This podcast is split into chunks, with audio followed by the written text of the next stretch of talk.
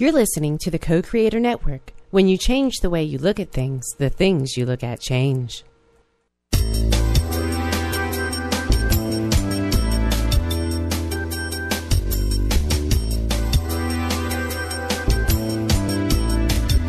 Good afternoon. Welcome to Why Shamanism Now, a practical path to authenticity with your host, Christina Pratt, director of the Last Mask Center for Shamanic Healing. She's talking about how shamanic skills can bring us to physical, emotional, mental, and spiritual well being, especially when nothing else can. Now, here's your host, Christina Pratt. Welcome, everyone, to Why Shamanism Now. This is your host, Christina Pratt, and I would like to begin our proceedings here today by calling in the ancestors. I call out to all of those who are good and true and beautiful, those who lived well, those who died well, those whose shoulders we stand on, those who dreamt of a bright future, and we came into existence. I call out to all of those ancestors, those of us gathered here today, and those ancestors of the people who will listen at other times.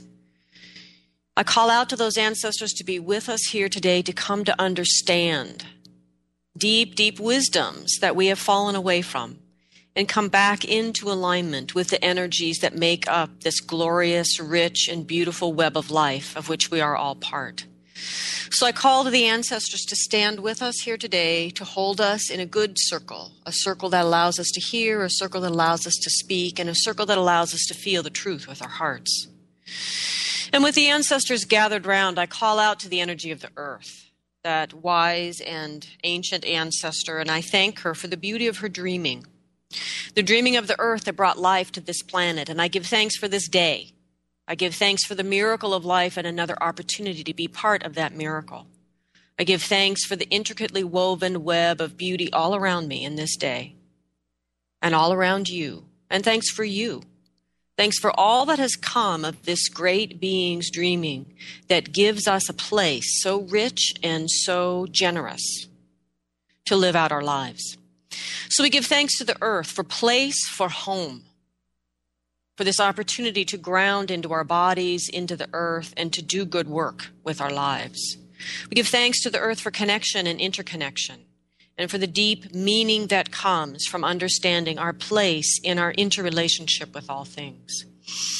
And with our feet firmly planted and the ancestors gathered around, let us reach up into the sky, up through all the realms of the sky, to the highest power of the universe, and by whatever name we call this energy, let us call it down into our proceedings today, into our own bodies, into our lives, to bring in the power of blessing, to bring in the power of protection and generosity to bring in the benevolence of our universe and the wisdom of that universe, that we might know what we know in our bones and in ourselves, that that awareness might come forward into our minds, that we might be guided by those things that are true in all times.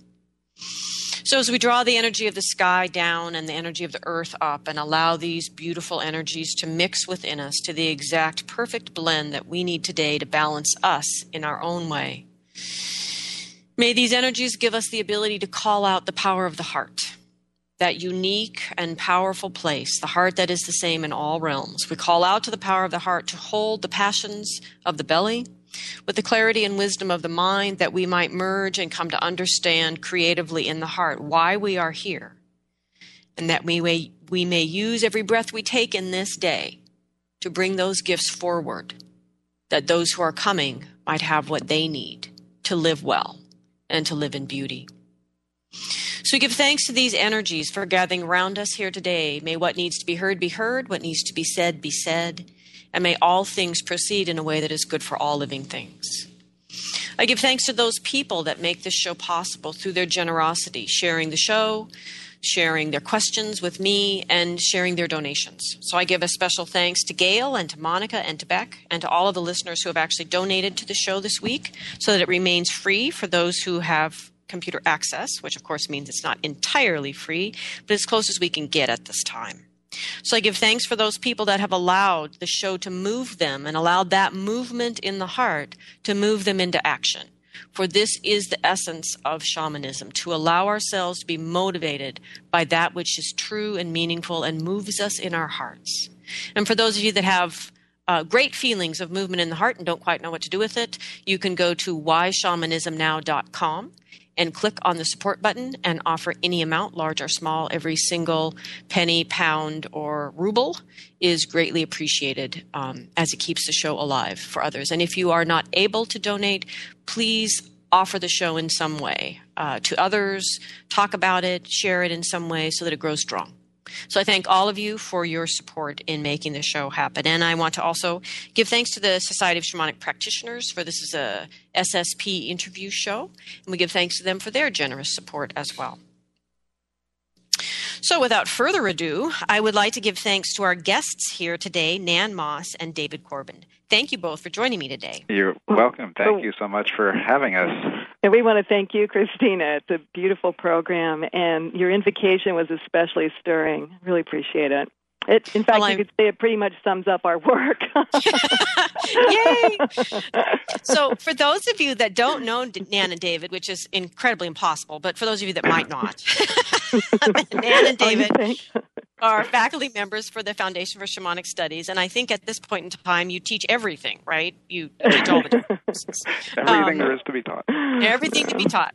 Um, their region is mostly the Northwest, including Boston Northeast. and New York City. Yeah, oh, I'm sorry, Northeast. Northeast getting dislocated here in yeah. space. And um, additionally, they lead their own um, shamanic workshops. And do you still lead this long intensive, month long intensive? I know that was actually a work scholar program at Esalen. Um, it wasn't, you know, work of our own, except that we led their their spiritual aspect of of their month long work scholar intensive that they have every month. You know, we did it for about ten years.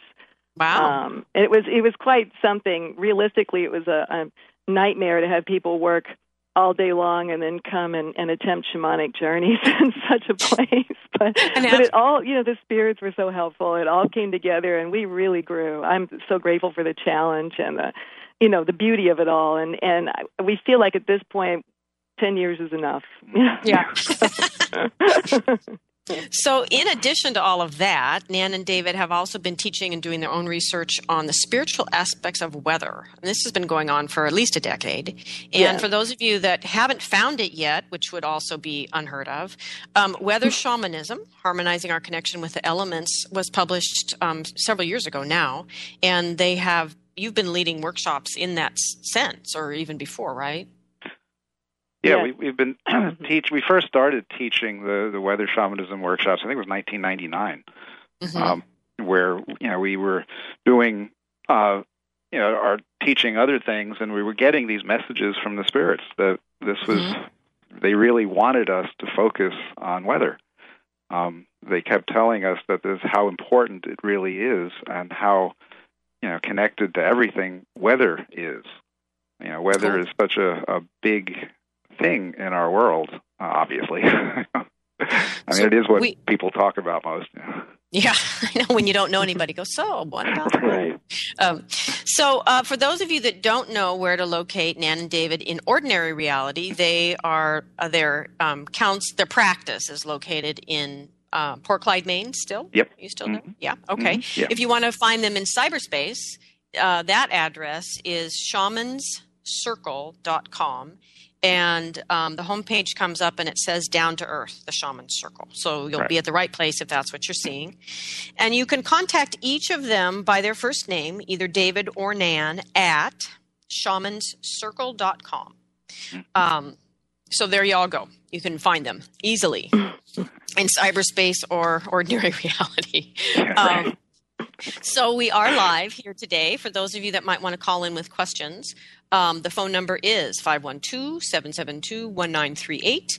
If you are on the co-creatornetwork.com site, you can just click the Skype button and Skype in, or you are welcome to email me at christina at lastmaskcenter.org, and I'd be happy to read your question on the air.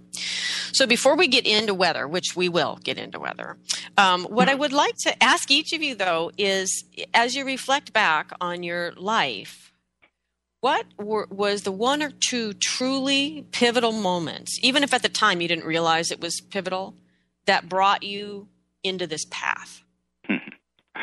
like, uh, I mean, yeah. I'm sure you were nice, normal, good American kids at some point in time, and now look at you. right. You know, I I can answer that in one sense the way so many people I've heard so many people answer it is that I had this leaning as a child. You know, as a child, I knew that that, that there were things in the dark. I, you know, and I wasn't particularly afraid of them. I knew that if I ran very, very fast at night, once in a while, I could actually not touch the ground. You know, I knew that the clouds would, were responsive, that sort of thing. And and a lot of people, I hear this from a lot of people. I don't think it's necessarily a requirement, but that's how it was for me. And um, and then I had a, a, a big dream about a a year before I even heard of shamanism, and the dream, you know, really really rocked my soul. Um, I went to a medicine man about it, and and his um, interpretation I knew wasn't working for me. And so I waited, and then once I did find this path, I realized how incredibly prophetic that dream was. You know, what appeared to be very frightening and all of that was actually actually very beautiful. You know, mm-hmm. strong. So that would be yeah. my short story. yeah, yeah. I I yeah grew up in New York City, and in doing that, you know, which yeah, one would think there's not a whole lot of nature around. Um, but what I found, even as a child, was that I was sounds a little strange, but I was talking to buildings and places, and somehow or other aware at that time that there was well, I didn't know they were called spirits, but that the spirit of that place was very, very alive. And um, there were a number of instances when it seemed to to me that they responded in some way. Um, and that really set up, I think, from a very early age, a, a, a um, you know, my a belief system in which everything was alive, which I've always felt. And um, later on, what really got me on a spiritual path was starting out with a study of astrology, where I found that things you know, really that astrology really worked, and that what that showed me was that at some level everything is connected. And then going on from there into you know doing a lot of of studying of mystical things and spiritual things, and got led to um, you know the books of Carlos Castaneda and all of that. And one thing led to another, and here I am. and here you are. So now, how did you two end up together? Because your practice is very much of, uh, of, of a partnership. Yes, it is. Yeah, it, it's an amazing thing. We actually met at the Foundation for Shamanic Studies three-year program, where we were we had both uh, you know signed up independently. We didn't know each other at the time. Well, I lived in Montana at the time. It was the East Coast program, and um, and it it just really seemed from the very beginning that the spirits had something in store for us. um, you know that that we were very much aligned uh, in the same direction, um, spiritually and and with our our desire to learn and desire to, to teach, and um, it just went from there in, in a very rapid way. You know, it's funny because I think for a lot of people, because there is such a I don't know, a loneliness in this path in a mm-hmm, sense mm-hmm. that they, they do go off to these programs and have this dream of meeting someone. And, and for like 95% of the people that do, it's a complete disaster. right. exactly. And, you two are like the exception that proves the rule. well, I have to say, though, that, that neither one of us was looking for an, right. a relationship either at uh-huh. the time. It was just, you know, one of those things that happened. So, yeah. Yeah, and, and again, you know, the, the spirits had a lot to do with it. I think that that oh, um, oh everything. yeah, because neither of us could have been doing the work we're doing without the other one. I think at this mm-hmm. point, because um, we both uh, provide things that the other is is is mm. is less good at. Well, we we each had our own healing practice in our respective communities, and and we each did a little bit of teaching, but things really really um, you know, grew and matured, you know, rapidly when we started working together. So I sort of consider us as joined at a hip as far as the work goes, you know. So. yeah. for better or for worse. so. You know, I think what you just said though is one of the signs that um, it's kind of hard for contemporary people to pay attention to, but there is a an ease in the effort of doing the work that comes when we're doing it the way we're being guided to do it. Yeah, absolutely, and, you know, absolutely. One one of the most important things that I've learned, you know, about life in general, and shamanism in particular, is it's really about paying attention. Mm-hmm. paying attention to everything that goes on around you. Yeah. Um, you know, and and if you do, you get so many signs and so many things. Like now, you know, I have certain questions about different things we're doing in our life, and every time I have a really big question, I see a license plate that has the perfect answer. David's inventing license plate divination. it's really amazing. oh, I think we're having like little inside shaman jokes right now. Yeah. yeah but um, but it's well, actually it's, it's just like opening a book, you know, yeah. randomly to a passage or to a word that you needed to hear. I mean, it's just I think it's just a a very humorous way that the that the universe is working with David right now, just to show that that you know the advice and counsels everywhere.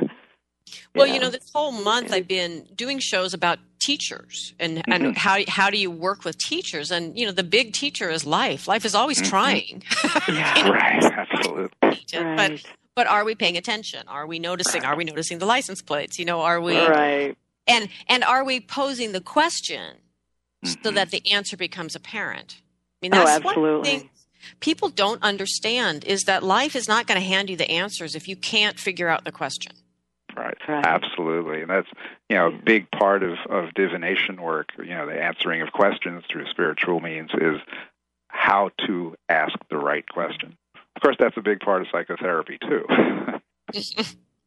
so I wanted to ask you um, just, uh, may not be the right question, but I was curious just what guided you into becoming um, faculty for the foundation? Mm-hmm. What, what, because that is a big piece of your mm-hmm. work.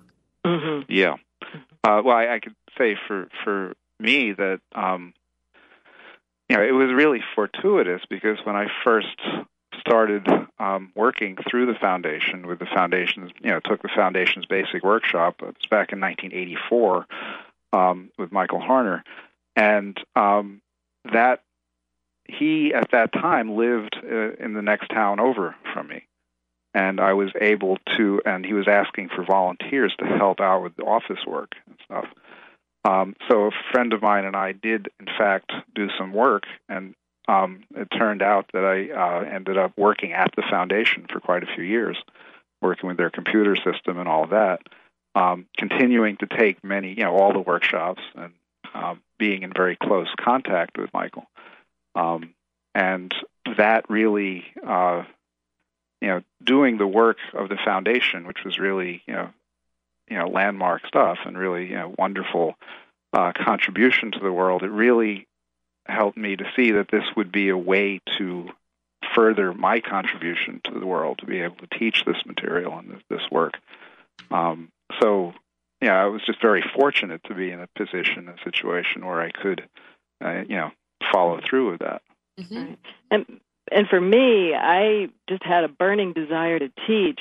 I was already involved in the field of education and grad school, and I was also, prior to that, I'd been a rural school teacher in Montana, and I knew teaching brought me great joy. And so when I found this path and the incredible amount of healing and fascination with life, you know that it that that it gave me, um, I naturally wanted to share this with other people and be able to teach it. And so, um, and I was teaching, uh, you know, you know, not not hugely, but I was teaching. And then when the when the invitation came, you know, to to serve on the faculty, it was like kind of an offer, you know, I couldn't refuse. Yeah. You know, it, the foundation had a had you know a very good reputation you know, and and a strong reach. Back then, there weren't, you know, it was it was probably the major game in town. You know, pretty yeah, much. Was, yeah. Not the only one, but one of the major games in town. So I was, you know, delighted. Just give me the word. Yeah, yeah. I also just want to say how much I really appreciated, you know, how Michael Harner supported us and helped us along, and and all the contributions that he's made to shamanism in the world. I really believe that many of us would not be doing what we're doing if it wasn't for him and the foundation's work. So. Mm-hmm. Yeah. Is there a way that that teaching nourishes you now because you you're really matured oh, yeah. into that practice oh, that you yeah. never expected? Oh, absolutely. Um, yeah, every time we teach a workshop, uh, I learn new things, uh, both about shamanism and you know and from the spirits and teachings directly from the spirits, but also about people, which is a very important part of this. You know, the shaman's work throughout um, time has been to help the people, and um, the understanding again about paying attention to people and, and understanding how people live and how they react to things and how they learn is always something new that we are discovering through our teaching. Right, and, and when you teach, you're, you're, it's it's. I'm in touch with my passion again. I've I've been able to move from ordinary reality tasks into that realm of the circle. The spirits are right there, you know, moving through me. Um, I'm just I'm just very very alive and and a hundred percent present. So. And and all of you know all the workshops, all the the material that that we teach always leads to new discoveries you know, shamanism is a very alive thing, as you well know, and as most of the listeners here know. Mm-hmm. Um, it's very alive. It never, you know, there's nothing static about it. Yeah, and and we're actually not in control. so that's, that was, that's the biggest thing we learn every time we teach. We're not in control. That's one of the big weather lessons well, I was going to say that's probably the perfect segue into the weather because that's yeah. where we all get reminded daily we are not in control. exactly. We are so not in control. I don't know if you've ever lived in the Pacific Northwest, but springtime in Pacific yeah. Northwest is, you know, there's seven different significant weathers in the day. All, every day for weeks. I mean, it's just, it's so, it's not even like in like a lion and out like a lamb you got lions, mm-hmm. lambs, elephants, giraffes. I mean, it's just like every yeah. single day you don't even know what to yeah. bring because it's so changeable and it's so extreme. Right. Um, so it's right. like, so you are definitely not in control. right. So how did you? So so how did you get into your weather? Talk about how, the path of how you got into this weather work and what it what it really evolved into. Okay. Um, briefly, I because I could go on for days. I, I really, I really always loved weather you know, I re- one of my earliest memories was Hurricane Hazel. You know, I must have been about four years old. I loved weather. That was my most favorite thing about being on a fire lookout in New Mexico in the mountains was, you know, the weather, the clouds and everything, and the scary storms and that sort of thing. But you know, it would it it it's amazing to me that I actually practiced shamanism for at least a decade, probably not much more than a decade, before this calling came to me uh, you know, I wasn't. To me, I, I realized that that I weather shamanism never even occurred to me. I thought it was just something, you know, that that that was just sort of I don't know mythological or taboo or or from for people from other traditions. It just never occurred to me. I'm I'm so amazed at that because the minute the minute I had the journey that was my big calling that opened the door for me, uh, it's just been this huge passion, this huge unending fascination and passion and and it's something that I'm I'm extremely grateful for. And well, I it is kind of funny, isn't it? it? Because it's one of the oldest shamanisms. You know, well, yeah. people trying. You know, it's really old reason for asking right. for help. exactly. Just, yeah. But you know, it's something that in, in when I went to the research, uh, you know, it took me a while to get hot with that because I couldn't find anything. You know, I mm. couldn't find anything, and it took it actually took a year or so before things really, you know, started heating up and, and I could find things and you know in in research and books. Meanwhile, in mm-hmm. journeys, you know things were just coming through loud and clear. Yeah. Yeah, and you know again, just feeling such strong connection with with nature and with all that that is around us. I can I come to it from a little bit more of a philosophical perspective of of being fascinated with the connection of all things and how everything affects everything else. And weather, you know, being such a visible and active part of us, and in some sense, I, I look at weather as being really, you know, the definition of weather is the state of the universe at this moment. Um, but in, as it relates to us, that state of the universe is reflected through our atmosphere. And it, it since the atmosphere is so volatile and so movable and so able to express itself, that it creates all of these amazing, yeah, uh, phenomenon that in some way or other actually reflect the state of the universe at that moment. I, I actually spent the first year um, questioning this whole path. It was it was there was no question about my level of fascination for it and you know and passionate feelings about it. But but I did have a question about is this worthy? You know, is this mm-hmm. worthy? I should be, you know, attending to shamanic healing, you know, and that kind of thing. Mm-hmm. Is this worthy? What what's really up with this?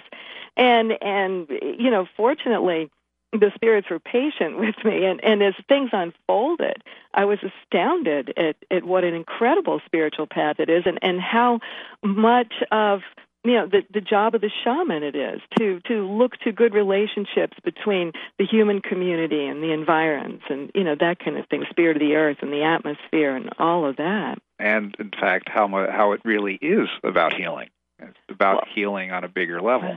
Mm-hmm. Well, yeah, and our personal growth. That was the other thing that really got to me. It was like it, it, it is healing, and with any path of healing or any spiritual path, it requires attention to your personal growth, unending attention. Mm-hmm.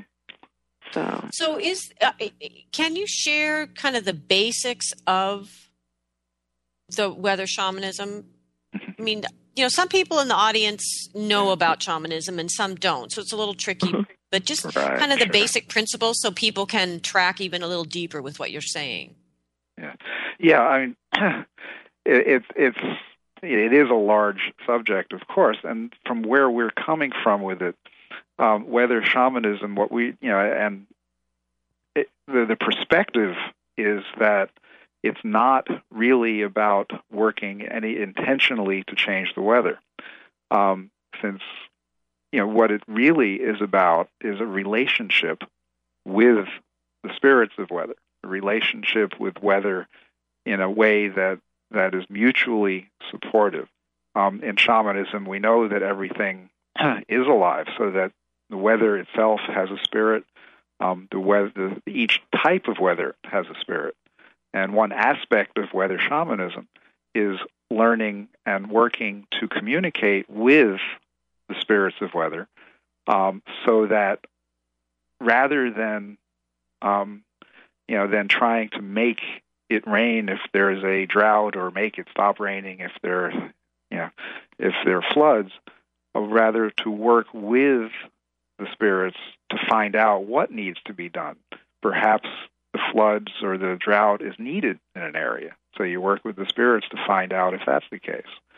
Um, perhaps the spirits are wanting it to rain, but it can't because there's pollution that is preventing it, and then they need help to do some healing work around that. Um, this type of relationship is the aspect of weather shamanism that we really are working with, and what we have called that is, in fact, weather dancing, uh, mm-hmm. which has a slightly, you know, uh, different feel to it than weather than weather working or weather shamanism. It's an aspect of weather shamanism that really is about working on yourself and working on your relationships with those around you in order to bring not only yourself into balance, but bring the world around you into balance. You could say weather dancing is is the compassionate side of weather shamanism.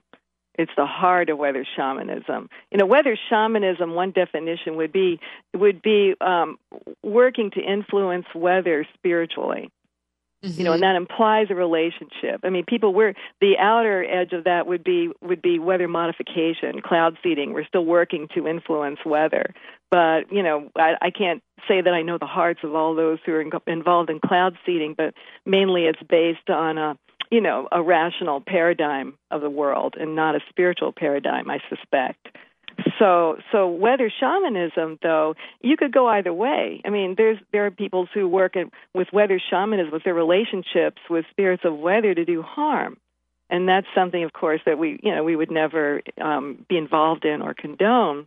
Um, but you can also work with spirits of weather for the greater good. And so then we get to the heart of it, which is weather dancing, which is based in relationship. And once in a while, you have to ask a good friend for a favor. You know, if mm-hmm. if it's for the greater good. Does that make yeah. sense?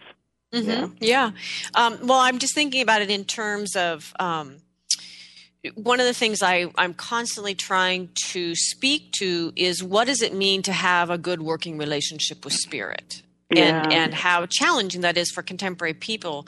And but I'm also thinking about this partly because you're talking about you know the research, and mm-hmm. you know there's so much of the early research that is written through the lens of that time, and right. things are all, almost always defined as control over. Right. Yes. Exactly. Yes. Even even if that's not what the shaman said, that was what I always found right. so interesting. Is they'd say, "Well, the shaman really meant," and it's like, "Well, Mm-hmm. no, actually, shaman didn't mean that." right. Yeah. the shaman really meant I've been in relationship with the whatever for you know thirty decades, and this is a dynamic relationship, like you're talking about in the dancing. But it Right. still would get interpreted from this dominant control paradigm, and so it's very hard, actually Exactly. um, in contemporary times as the you know the the fruits of that dominant paradigm to say well you know actually the shamans really did mean what they said. This is all about the quality of our relationship with things. And yeah sometimes you do have to ask your friend for a favor and sometimes your friend will ask you for one. Okay, oh, exactly. absolutely, absolutely. you know, and, and that's no surprise because that's that's we're the culture that this is this interpretation's coming through. You know, our paradigm, and um, and that we David and I ran into that early on. And the first couple of years, we were really uh, almost accosted by people saying, "Oh, you want to control the weather? You know, power over that kind of thing." And it was never, ever, ever about that. Um, And so, but what is really fascinating now, and and gives me great heart into thinking that maybe maybe some good change is going on. You know, with with not only our work but the, your work, the work of all the other practitioners, is that is that something is shifting because it's rare. We rarely ever hear that anymore. yeah Even even when we're Yeah. talking to strangers about it. Yeah. Hopefully, they've all read our books, so they know it. No. yeah, well, but you Well, know, I it's, uh, I'm astonished. Yeah. uh-huh i have a question from a listener actually Sure. Um, and uh, this question is, is a little bit long, but I'll, I'll read it Okay. anyway. It's just really kind of fascinating. Okay, Uh-huh. so he says that for some years now, I've had the quote unquote ability to make it snow. I started noticing it in high school um, when it would start snowing immediately after I experienced a deep feeling of being in love. Wow. Oh. That's very interesting. Oh. In love in general or in love with snow? Just love. Uh, during that first winter, I Right. connected a certain internal experience, which had to do with a like a circular motion around the dantian, so energy in the, the core Uh-huh. belly. Er- the girl Right. that he was in love with, Sorry. and then it would start to snow. And at first, um, he says, I felt sort of weak with this.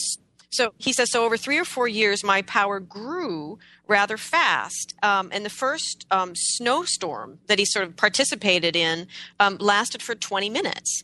Um, and as it stopped, he felt completely drained. He says now he's able to be in these these big storms that can last for days and be energized by the whole thing. And he says he's always loved snow, especially when it's actually snowing. And for some reason, he says he's only able to affect snow. and he wanted wants to know if any of that makes any sense. That's very interesting. I just want to say that, that you were breaking up a little bit while we were listening to you. We went silent for a few seconds in there. but I Um, think we got it yeah. Yeah. Um, Um, yeah, that's that's extremely interesting. well, you know, we we've come across people who have a special gift, you know, a special affinity for a certain kind of weather. Um, and that that's really not that unusual. It's always remarkable to me, but it- it's not that unusual. So I have no problems um, bel accepting this, believing this.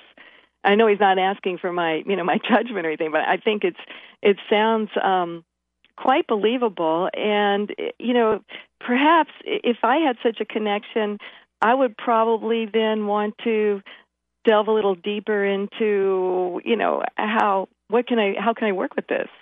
How can I work with this for you know my own good or for the good of you know the good of others? Is there something to be done with this, or am I just supposed to enjoy it and honor snow? You know, Right. yeah, like, and, and I think all through um, our our um, time as humans, we we have these people with certain gifts, you know, certain affinities like that. and also, you know, sometimes with with uh, shamanism, people have certain callings that ex- that they experience mm-hmm. in certain ways. So that could very well be that the spirits are trying to get his attention. Mm-hmm. Right. So one step might be to learn to journey, and yes. and through the journey, try to actually access the spirit energy here and develop that relationship. Absolutely. You you could you, the spirits of weather um, can be found on the upper world, lower world, middle world. You know, and so it, it's we we recommend that people you know really. Um, it first begin with the upper and lower world, those reliably compassionate worlds, and the paradigm that we work in. You know, of course, shamanism, but also you know not to ignore the spirits and forces of of the weather here in this middle world, of course, which is where we all are. And so. it also it just thought occurred to me if this was happening to this fellow while he's feeling these experiences of love, I think that too is is a very major teaching or lesson from the spirits about the power of that particular emotion of love, uh, both for each mm-hmm. other, for other people, but also in terms of this world, mm. the weathers of the world. Right. Yeah, and it's also interesting beautiful. that he recognizes that it is also connected with his, you know, with his belly, with that lower ah, energy uh, center. Right, yes, right, and sure. It's kind of interesting. Right, Sorry. that sometimes he was drained, but then, uh, as yeah. I understand it, then he broke up, and then, as I understand it, at the end, he can be in a snowstorm for quite a bit of time and, and feel energized, right? It's good for well, him. Well, and, and, yeah, because he's been playing with this for years. Yeah. This has been developing like three or four years. well, see, that here we go. Here's an example of what it is to be in a relationship. Mm-hmm. You know, you want to be in a relationship with snow. You don't stay in your house and look out the window always. You know, go out and be in it, yeah. right? So yeah. Well, you know, in my in the long workshops that I teach, you know, there's always the weather aspect. I mean, we're supposed to be out outdoors doing different various and sundry yeah. rituals. And so I've always asked for um, the weather that we needed for the group to do what work it needed to do. And and it always ended up looking like I was really good at controlling the weather, but I never, you know, it wasn't my intent. My, you know, it's just we needed to be outside and have a fire, and so we clear up so we could have the fire. You know, you don't want to have Lovely. a fire, you know. Yeah. But then right. one year we had this huge long like three part ritual that had it was very long and involved and this this thunder and lightning storm um, started right at the beginning of it mm-hmm. and and i could feel it coming on and there were weather reports that everyone was supposed to you know go into the bomb shelters you know and i thought oh god so i kept journeying about and they said no no do the ritual and i'm going am i just being stupid here you know i'm gonna get mm-hmm. these people killed yeah, i mean it was really mm-hmm. it was this mm-hmm. huge struggle and finally they were just like look start the ritual. You know, so I mm-hmm. did. And so we just got done with the fire ritual before it started to rain. And then we just got out of the water part of the ritual be, before the lightning started. I mean, it was just like I was going, wow. Ah! It was oh, really great. dramatic. And yeah. then there was just thunder and lightning everywhere for this last part. And everyone is just completely drenched. Mm. And these power objects they'd made were getting ruined in the rain. Mm-hmm. It was like this huge thing. They everybody finally got done and went back up to the house you know, for the meal and then to sleep through the night, which was the fifth part of the third, fourth part. And then in the morning, there was this, you know, before dawn final piece. This is this huge, big, involved process. The moment they got inside, the damn storm stopped. Doesn't weather have a great sense of humor? yeah, you know, and so then I spent the night, you know, journeying to find out what was that, what was the message right. in that, what what was it about this group that needed such powerful lightning energy because it was mm-hmm. it was crashing all over the place. Right. And and and also why were these objects that power objects that they had spent the whole week creating that they were going to spend the whole next year working with destroyed and mm-hmm. transformed mm-hmm. and you know what was the meaning in all of that and it was really powerful for mm-hmm. this group but but it also speaks to the whole idea that you know it's not about controlling the weather it's about being in a relationship with it. And when it does what you sort of didn't really think you wanted it to do if you trust that it's a good relationship what was the gift in that? Absolutely. Thank you for stating that. I if, if i may just add a little bit when we um we were we were part of a ritual of about 30 some people and we were famously drenched in it okay one year just drenched. And and it brought up some things for people but the, every every step in the ridge everything went off beautifully but we were all just totally drenched. The second year the weather was going to do the same thing. So the second year we went out and and had a little talk and it was like thundering all around all around. And you know what? The rain came down but it came down very softly when we were doing the outside part and then and then you know just pummeled the area afterwards. So that was progress. The third year um, the third year, the whole area was in a drought. And the ritual, the, the weather report for the whole week was getting worse and worse for the morning of the ritual. You know, every day it was looking like it was going to be, you know, worse and worse and worse. Mm-hmm. So finally, the morning, you could tell that the morning of the ritual, it was just going to be another, uh, you know, hours long downpour, and which which is what the area needed because mm-hmm. they've been in a drought. I mean, they were desperate for it. And so we looked at each other and we thought, you know, we're not going to be responsible for 30 people wishing away rain here, you know, because mm-hmm. you can't control people and tell them you must like this, you know, what's good for you. And so, so in on the spot, we just changed the ritual to that very day. You know, mm-hmm. we just mm-hmm. told everyone this afternoon we're doing it, and and mm-hmm. it went off beautifully. So it was a lesson for us, and if we can, you know, in, in dancing, Mm-hmm. you know, dancing with the with the weather spirits. And so, in the area did get their downpour, and no one, you know, was unhappy about it. Yeah. yeah. Hmm. So it goes back and forth. yeah.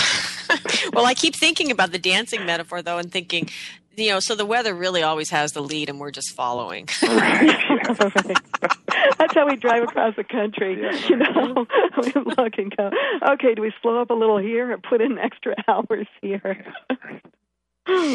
So is there a um, is there more you would say about this the okay so there's the weather piece but also the earth piece the earth as a teacher and and aspects of your work that um, have to deal with the earth and the interconnection. And is there more that you would want to say there? Well sure. Yeah the, the earth yes. earth is so so the earth is where we live. and, um, we're going to pretty all, screw, ruin it. yeah, right. Yeah, and we're yeah, you know, we are doing so much to the earth that is detrimental in, in, in our culture. I mean, just you know, every day you turn on the news and you hear these hideous things going on. Um, that you know, it just points out how really important it is to love the earth and of course, weather is part of the Earth. We, when we talk about the Earth, we include the atmosphere and, and, and the surrounding you know, areas and all of that. Um, but the, to really understand what the Earth needs from us and what the Earth you know requires, uh, you know, for you know, in a healing sense, because there's a lot of healing that needs to go on for the Earth, but also what it's trying to tell us about how we need to live in a good way on the earth. And and the main focus of our work basically is to is to initiate and support as needed um, weather circles circles of, of people who work with the if you could say the local intelligence of the realm you know, work mm-hmm. with the beings of the realm that they live in, um, work with the weather and the realm on behalf of that part of the shaman's job, you know, maintaining good relations between the human community and the realm, which is earth and sky.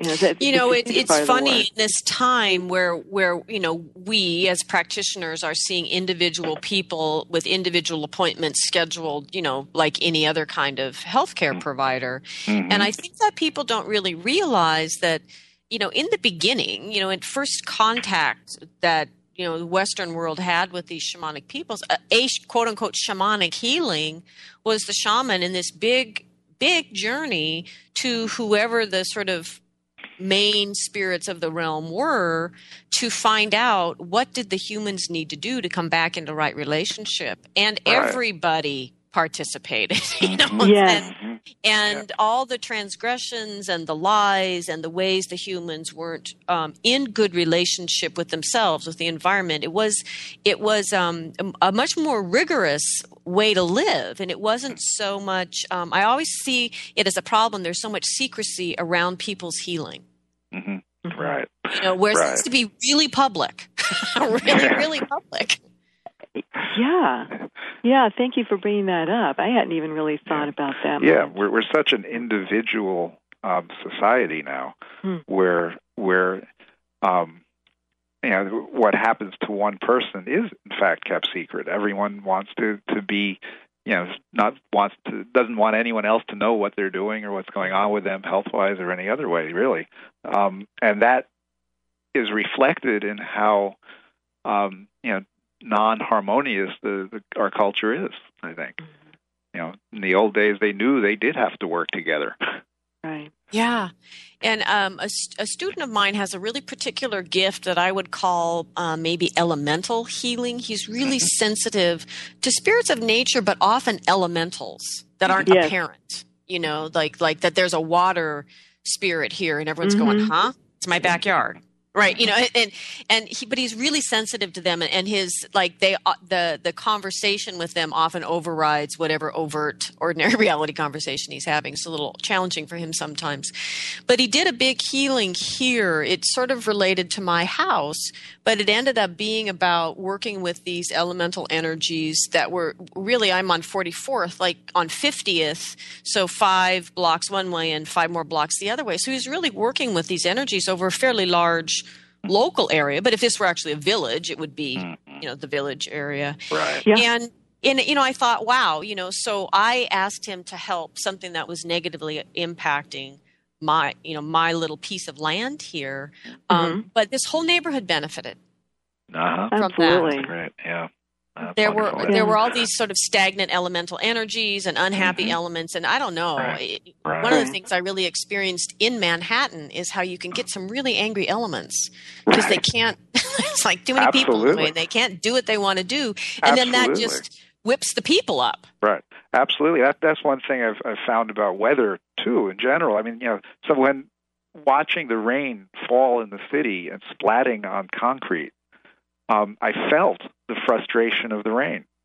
Mm-hmm. Trying to get through to the earth, trying to get to where it can do something. And when there's a storm, uh, a big hurricane or tornadoes, and you hear about all this destruction and deaths and all of this stuff, and I did some journeying around that, and I found that that uh, spirit of the storm, of a particular storm, was very upset and and sad because it couldn't do its work without hurting someone. Yeah. You know, we were so much there in the way. It had its work to do. Yeah. And it was frustrated because we were there in the way. It had to hurt people and didn't want to hurt anyone. Right, and it's not to like ridiculously anthropomorphize these energies, but they do have their thing to do, and we get in yes. the way. And anything gets frustrated when it can't do its true nature. You know, it can't right. do what it was designed to do.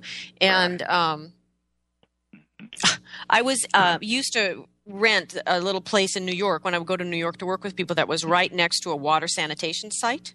It was also it was also just like a couple blocks over from the East River. So it's a very mm-hmm. watery place. But wow. I always called yeah. it the House of the Angry Elements because there was a water spirit there that was just in a rage. And, and, and it was really disturbing. I, I actually the main reason I'm not going back to New York anymore is it's the only place I can find a rent and I can't be there. It's just, oh, it's unbelievable. So, but I was trying to figure out why is this energy so upset? Because my only mm-hmm. place to journey was in the apartment, but I couldn't journey in the apartment because then I'd be in the middle of it. You know, so I was yeah. trying to get somewhere where I could get some perspective on what was going on. And I couldn't get like far enough away in a sense to actually look back at it. And so I was trying to figure it out. And all the guys that worked in this place were hanging out, smoking outside. And I walked past and I said, So what are you guys doing there? Just like, like, what's the function of this station? And I swear to you, this guy looked at me and he goes, We serve the devil. Wow. now oh he was goodness. just joking, but I was no like, kidding. And and, wow. and I and I stopped in my tracks not because I mean, I knew he was joking, but I stopped in my tracks, and so he just started egging it on because he thought, you know, here was a live one. You know, yeah, I've really right. got it going now. But I'm thinking about what it feels like to be in the apartment that was right next door, and that this is what these people are saying. Not that I remotely think they were serving the devil, but the right. point is the disturbance of this water was clearly present in their awareness. Yes, but they absolutely. didn't know it was. Yes. Yeah. It was a very bizarre yeah. moment, though. Yeah. yeah, it gets, gets back to, to paying attention. Fascinating. Yeah. yeah. So, yeah. what would we have? What what's what's the possibility here? What would we have if we had weather circles all over? You know, uh, like how many people has the Foundation for Shamanic Studies taught how to journey? Like a bajillion? Yeah.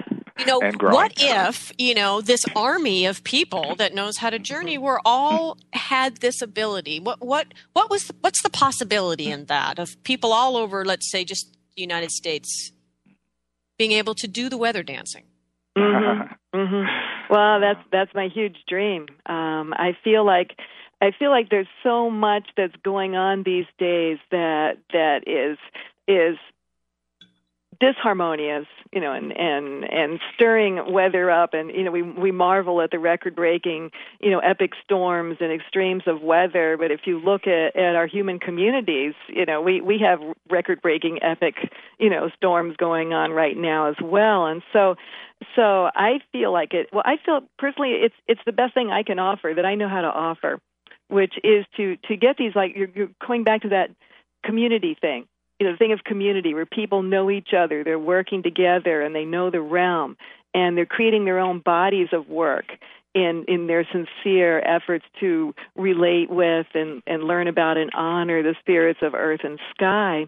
And so the, when there's so if you've got these you've got these circles in different areas you know working together over time and that sort of thing you've got you've got some power for um for in service to harmony you know people can people can when they see something that's going on they can you know work with the local intelligence of the land work with the weathers work of course for the greater good you know and the compassionate spirits. It's all about compassionate work um, for what does your area need but also with respect to that whole downwind effect you know so it can't just be my neighborhood you know it, it also whatever whatever happens also has to be for the greater good of the greater realm as well and if there's really big things going on just like with regular you know um shamanic circles that people people contact to ask for healing help for you know like a disaster like Japan or an individual illness or something like that these circles can network on behalf of of you know yeah. the earth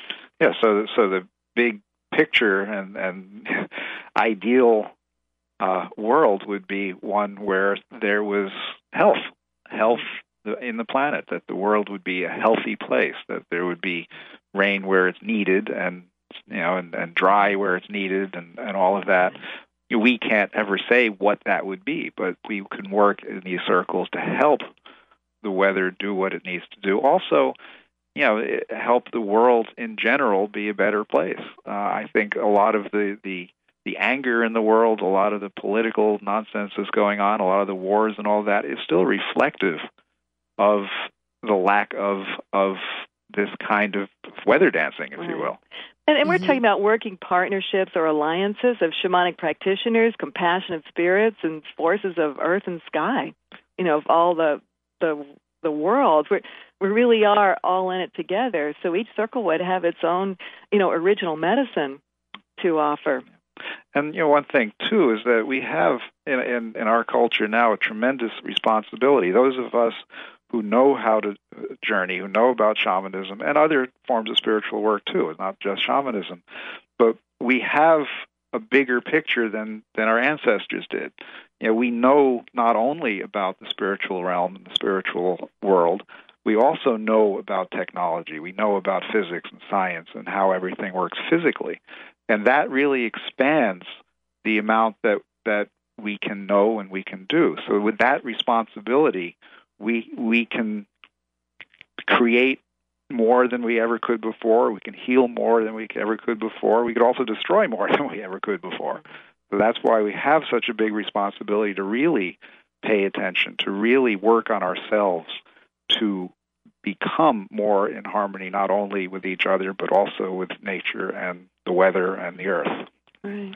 And you know the the challenges of climate change that we used to speak about as being you know something that our grandchildren would have to deal with. I, you know, it, it really seems like they're upon us now. So we're not only working for us now, but we're also working for our descendants. You know. So we have a caller actually. Mm, oh. That I actually got so excited I wasn't paying attention, so I'm really apologize. so, so Phyllis um, in Colorado has called in and she has a question. So, Phyllis, would you like to share your question with us?